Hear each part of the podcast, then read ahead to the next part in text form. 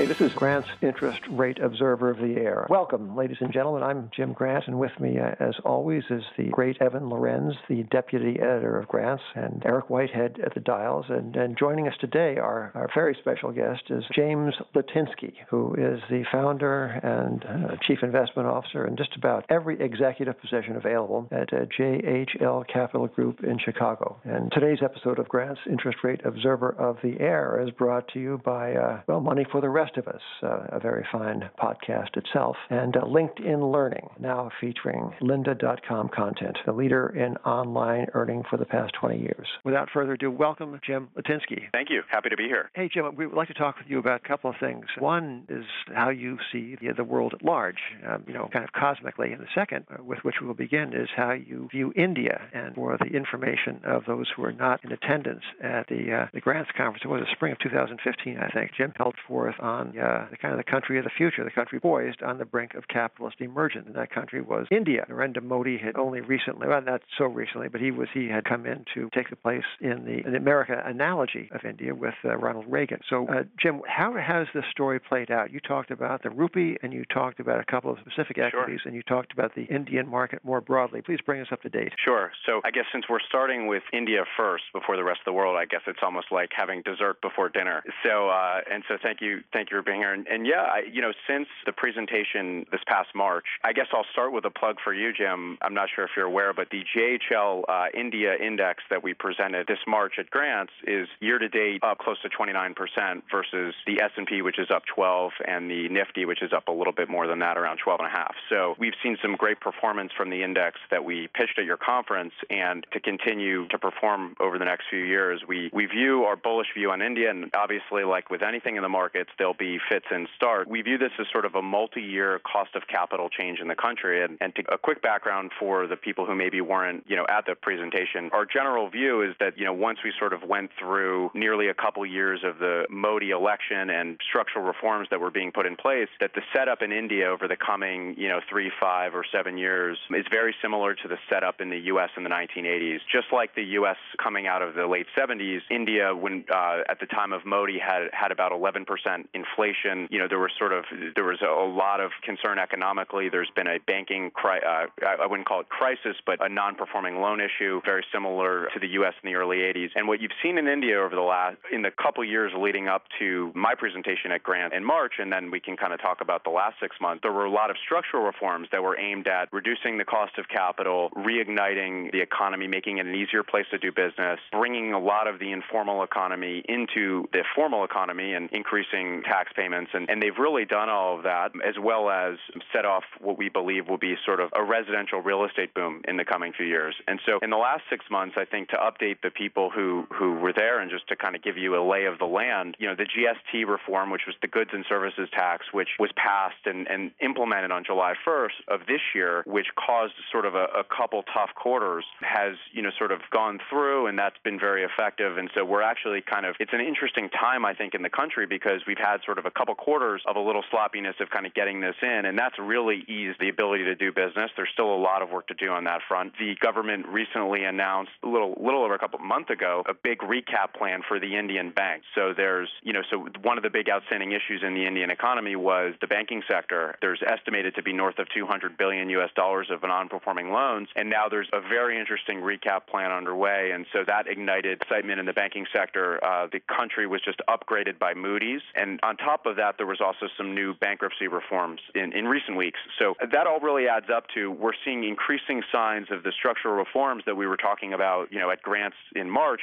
We're seeing that kind of continue. And we, we think it's a really interesting time tactically because Modi, who has a very high approval rating, we, his approval rating is in the 80s, you know, and, and of course in different states and provinces there'll be elections that may go one way or the other, but in general Modi is very popular and in the lead up into an election in May of 2019 for his hopeful reelection, I think you're going to see a lot of stimulus in the economy, and so we really expect sort of the next year to look really good. Again, barring um, the rest of the world. How about at the stock, individual stock level, and indeed at the index level? Uh, tell us about the valuations in India and about what specific opportunities might remain after a not sure. insignificant run up. And that's a great question because one of the things that one has to be careful of is, is that the markets are aware of all of this. This is, you know, somewhat of a consensus view, and stock prices are high, especially in the private sector banks.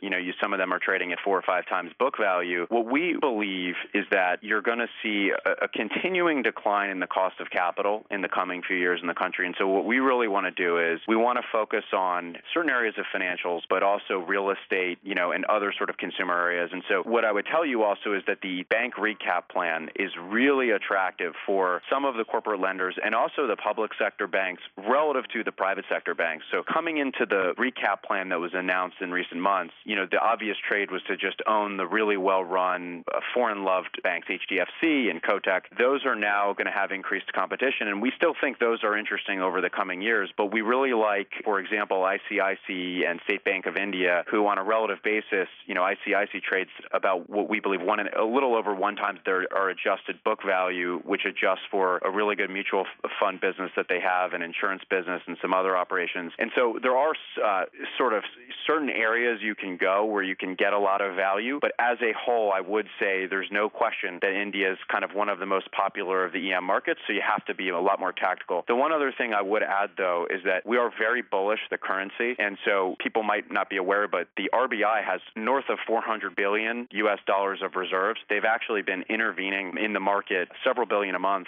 to keep the rupee from appreciating too much. So we think you have this really interesting setup where you have a very exciting market, inflation coming down, the cost of capital coming down, growth very high, especially when you look at the rest of the world, lots of capital flows, and they're actually spending to kind of keep it tame. So, you know, you have sort of some downside protection should there be sort of a, a global movement out of, you know, emerging markets. You know that the RBI is very comfortable sitting with a 400 billion in reserves position, and so you kind of have some downside protection, and you have sort of this drumbeat of continual flows into the country. So we think you can own, you know, securities in the country or bonds, and um, you know, currency unprotected if you're a U.S. dollar-based investor, and maybe you know, maybe especially if you're a Bitcoin-based investor. Now, if you are looking for an alternative podcast, I mean, you can't listen to this one over and over again; it'd be silly. May I suggest Money for the Rest of Us? It's a show about money, how it works, how to invest it, and how to live without worrying about it. Good luck on that one. Uh, anyway, but here's how Money for the Rest of Us listeners describe this personal finance show in recent Apple Podcast reviews. Quote: Wonderful financial insights in a relaxed style. Close quote. Reopen quote. Excellent resource for the thoughtful investor. Close quote. And Money for the Rest of Us is one of the freshest, most relevant podcasts I've heard in a long time.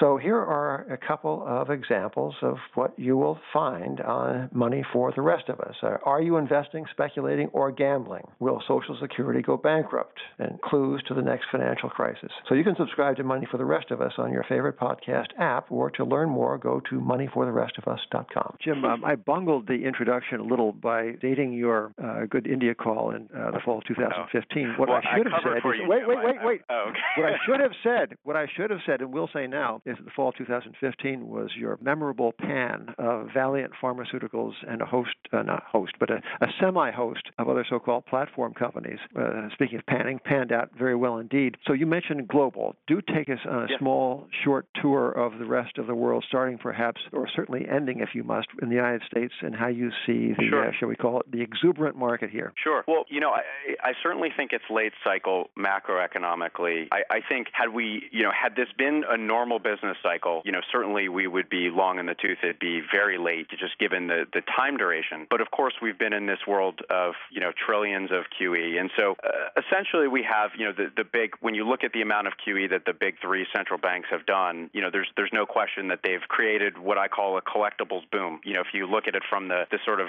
very and, and obviously a lot of people have talked about this, but the you know the the non-economic but very exciting growth stock of the the Netflixes and Teslas of the world, and then I think you're seeing now the further creep in, into into things like Bitcoin, and I actually believe that all of that is is actually connected. And what that is is essentially the the big central banks have you know they've really ruined the concept of money and private market risk. And you know a lot of people trading these things, especially in cryptocurrency, you know these are people who barely remember 08 and in the late 90s, you know a lot of them they, they certainly weren't investing. They may have been in grade school, and, and and not that there's anything wrong with that, but but memories are very thin. You know, we're very short in, in our business, and and so I, I think you're sort of seeing some of this same movie again with this stuff. And then uh, the the backdrop though is ultimately as the you know as the Federal Reserve comes out, you still have the ECB and the Bank of Japan, you know, sort of supporting asset prices. And, and as you've obviously written about plenty, I do think though that the thing people don't fully appreciate is at this point, just given the amount of, of inter- intervention, it's not necessarily a question of do all of the central banks have to stop for there to be a crash. The question is just the derivative, you know, the rate of change. And and now that the U.S. has gone from a buyer of assets to a seller of assets, and the ECB looks like it's close behind, and you're starting to see some of these things, you know, like the like Bitcoin mania. You're seeing these very late cycle things, and so I'm I am particularly bearish financial asset prices. I mean, I guess that you know that's probably very consensus in this forum, and and I've had that view though, admittedly, for for over a year. So so I've certainly been early and wrong in that respect. I would I would sort of end with which, with which, one. which financial asset prices in particular? What what departments of the capital markets, in your view, are most vulnerable?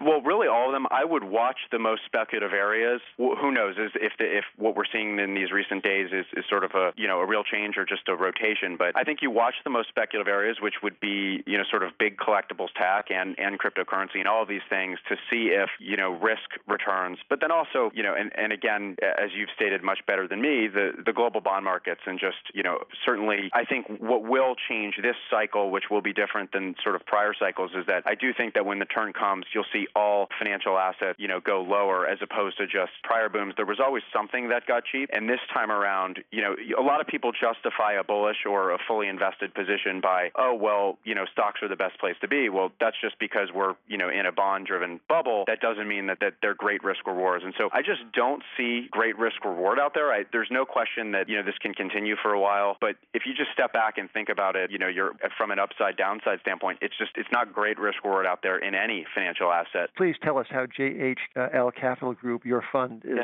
sure. positioning itself. But before that, LinkedIn Learning kindly is uh, helping to sponsor this episode, and uh, LinkedIn Learning now features the uh, content of lynda.com, L-Y-N-D-A, the leader in online learning for the past 20 years. Now, LinkedIn Learning is for problem solvers, for go-getters, for people you know, like the listeners to this particular radio station. Now, whether you work in finance, run your own company, or just want to better manage your money, LinkedIn Learning is your Swiss Army knife of applicable skills. They have courses on finance foundations, including business valuation, income taxes, risk management courses, and running a profitable business, and accounting foundations, plus weekly series on finance and accounting tips, as well as personal finance. For instance, there is uh, a Finance Foundations episode by Jim and Earl K. Stice. And it's a broad primer on uh, diverse topics ranging from uh, uh, reading balance sheets to conducting security analysis and, and managing your own dough. So, with a, a LinkedIn Learning membership, you can, for example, quickly find the right video course for you and for the extensive library of yours. You can learn from industry experts who are passionate about teaching, and you can explore course recommendations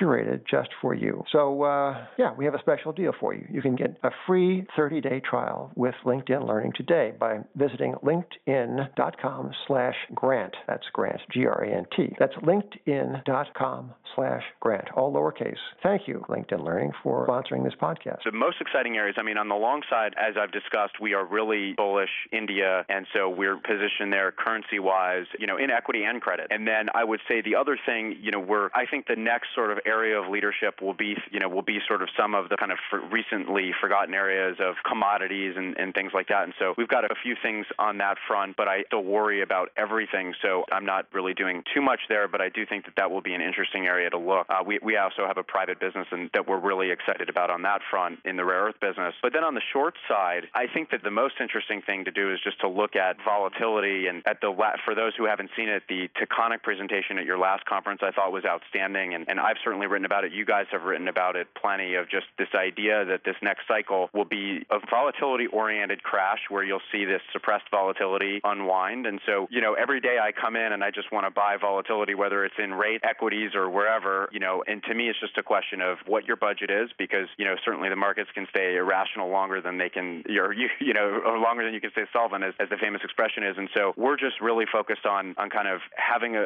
a volatility budget, and then when I think it starts to go, then you can kind of get really big in it. And so it's just a question of kind of when that happens, you know, if it happens. Let me ask you this with respect to positioning and uh, Sure. ca- capital allocation. Uh, how is how big is your cash allocation, and how big is it relative to where it might have been at previous moments in the markets when you thought things were just plainly and widely Yeah. too high? Well, we and we are running neutral in equities, and we have 40% of the fund in cash. But then that's also not including, you know, we have quite we have a pretty big uh, rupee position, um, and so we are running with a very high cash balance. His, historically, we've always had a little bit of a cash balance. We don't, you know, we're not a, a big leveraged investor, and historically, we've been willing to run very long. You know, from 2009 through 2012, we were on average well north of 50% long, sometimes up to 80% uh, net long. And now, you know, in the last sort of year and change, we've been running roughly neutral in equities and been, you know, continually overspending our budget buying volatility and been been wrong on that front, but continue to believe that that, you know, the sort of the prudent way to be is to just be defensive and wait. But I, I also, you know, the, the challenge is just you have big banks that have decided that they are going to, you know, interfere with the pricing of risk, and, and who knows how long that can last. And and so it's very humbling, as this business always is, and, and painful. But um, you know, until that breaks,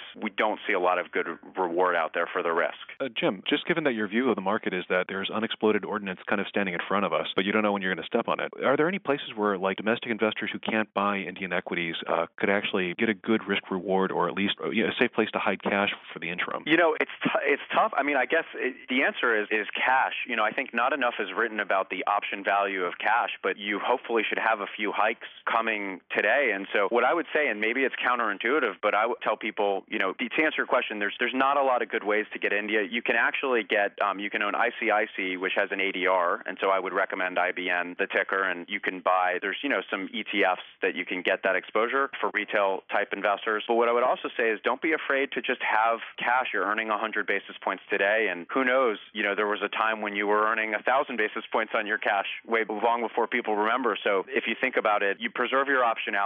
You may see an increasing return on your cash balance versus versus a lot of your alternatives where you have to put money to work in equities that are uh, you know three or four percent free cash flow yield that will quickly become a lot lower than that if we ever have a recession again. Hey, thank you, Jim Litinsky, the uh, founder and chief investment officer of JHL Capital Group in Chicago. Uh, ladies and gentlemen, thank you for listening to this episode of Grants of the Air, and uh, please join us again soon.